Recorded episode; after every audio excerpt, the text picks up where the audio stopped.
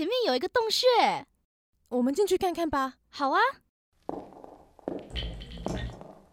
好黑啊，这里面有什么吗？哎，你看岩壁上面，这些是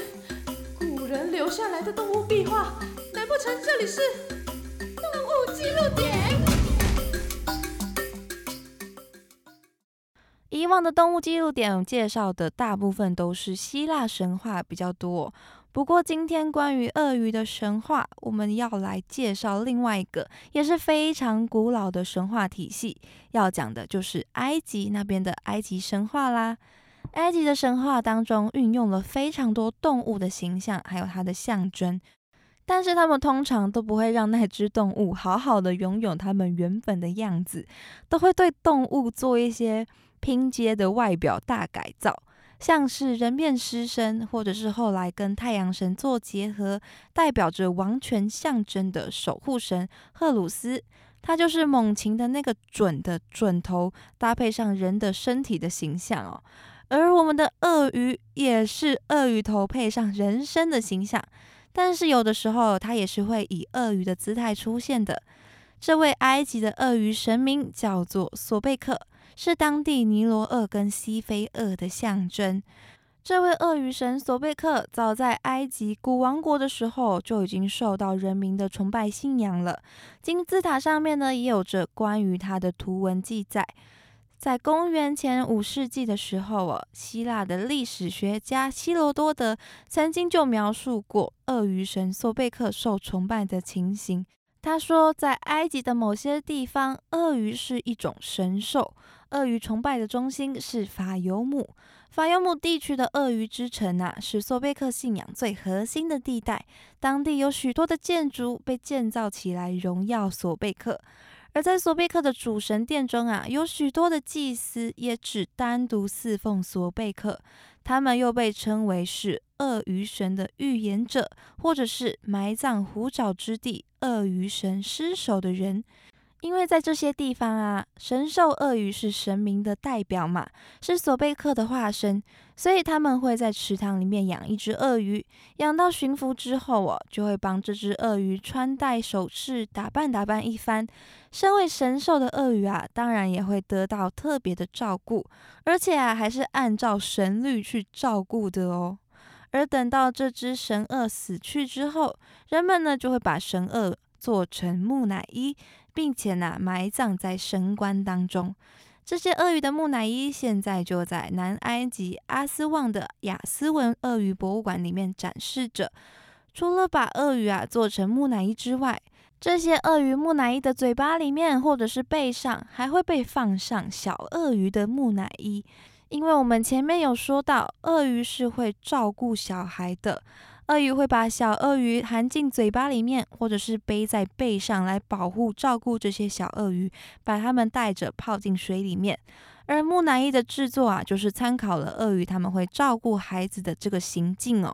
可能是为了要强调说鳄鱼神索贝克也会像鳄鱼照顾他们小孩那样照顾并且保护埃及的子民。除此之外，索贝克也同时象征着法老的王权、丰饶、生育，还有战争实力。他也被视作是辟邪魔法的守护神，守护人民远离来自尼罗河泛滥的灾害。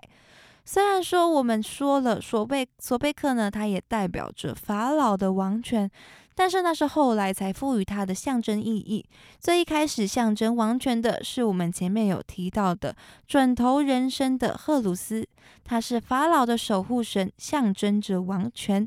而索贝克会跟荷鲁斯扯上关系，是受到中王国时期有一位法老王宣扬索贝克之后，渐渐的索贝克就跟王权有了关联性，也就跟象征着王权的荷鲁斯扯上了关系，甚至后来还渐渐的结合了起来，出现准头鳄鱼身的一个形象哦。而象征王权的荷鲁斯，他本身也跟埃及崇高的太阳神是有结合过的，所以索贝克又透过了荷鲁斯连接到了更高阶的太阳神。在新王国时期的时候，也出现过了鳄鱼神跟太阳神结合的神明。所以呢，我们现在来整理一下，列个等式哦。王权象征的荷鲁斯，他之前呢有跟太阳神结合过了，所以呢荷鲁斯他等同于王权，也等同于太阳神。而之后索贝克就透过了荷鲁斯得到了王权的象征意义，也跟太阳神也做了结合。所以说索贝克他在这个法尤姆的地方啊，神明的等级呢是随着时代演化而越来越高，但是也让埃及的神明关系有变得超级复杂的。光是刚刚索贝克跟荷鲁斯还有太阳神就融合过来又融合过去的，还出现了神明等级提升的一个情况哦。但是我想这应该也是宗教信仰自由的地方吧，总是有不同的人民或是地区会推崇不同的神明。那么关于索贝克这个鳄鱼神呢，他还有其他的故事，他跟荷鲁斯的父母也有一些关联性哦。但是关于索贝克我们就先介绍到这边，大家如果有兴趣的话可以去更了解一些关于埃及神话的事情哦。埃及除了索贝克这样鳄鱼头人身的神明啊，也还有另外一个也有着鳄鱼头的生物，但是它不是神明，它是埃及的神兽，它叫做阿米特或者是阿缪特。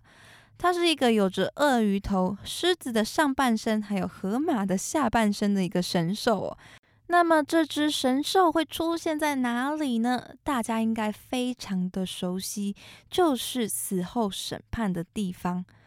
大家应该都对于埃及很熟悉的就是他们重生的信仰了。埃及人呢，觉得人死后会重生，所以他们才会制作木乃伊保存他们的身体，就是为了确认死者来世可以重生，回归到他们的身体里面。而在重生之前呢，就必须要先经过一个审判，那就是很著名的心脏跟羽毛的天平审判。埃及人认为心脏这个器官啊，是装着灵魂的容器，记录了这个人一生的恶行还有善行。如果心脏跟代表真实的鸵鸟羽毛一样轻盈的话呢，就代表着这个人啊，他没有做出扰乱自然秩序的事情，就是没有做坏事，那么他就可以获得永生。而如果心脏啊比羽毛重，那么这个邪恶的人呢，他的心脏就会被我们的阿米特给吃掉。所以也有说法是说，这个结合鳄鱼、狮子还有河马的阿米特神兽呢，是天谴的一种拟人法的显示，它代表着真理、公平还有秩序，也是奉劝世人啊不要做坏事的一个象征哦，不然到头来受害的还是自己哦。那么以上就是鳄鱼在埃及神话中有着鳄鱼神索贝克，还有死后审判中负责吃邪恶心脏的神兽阿米特的神话传说啦。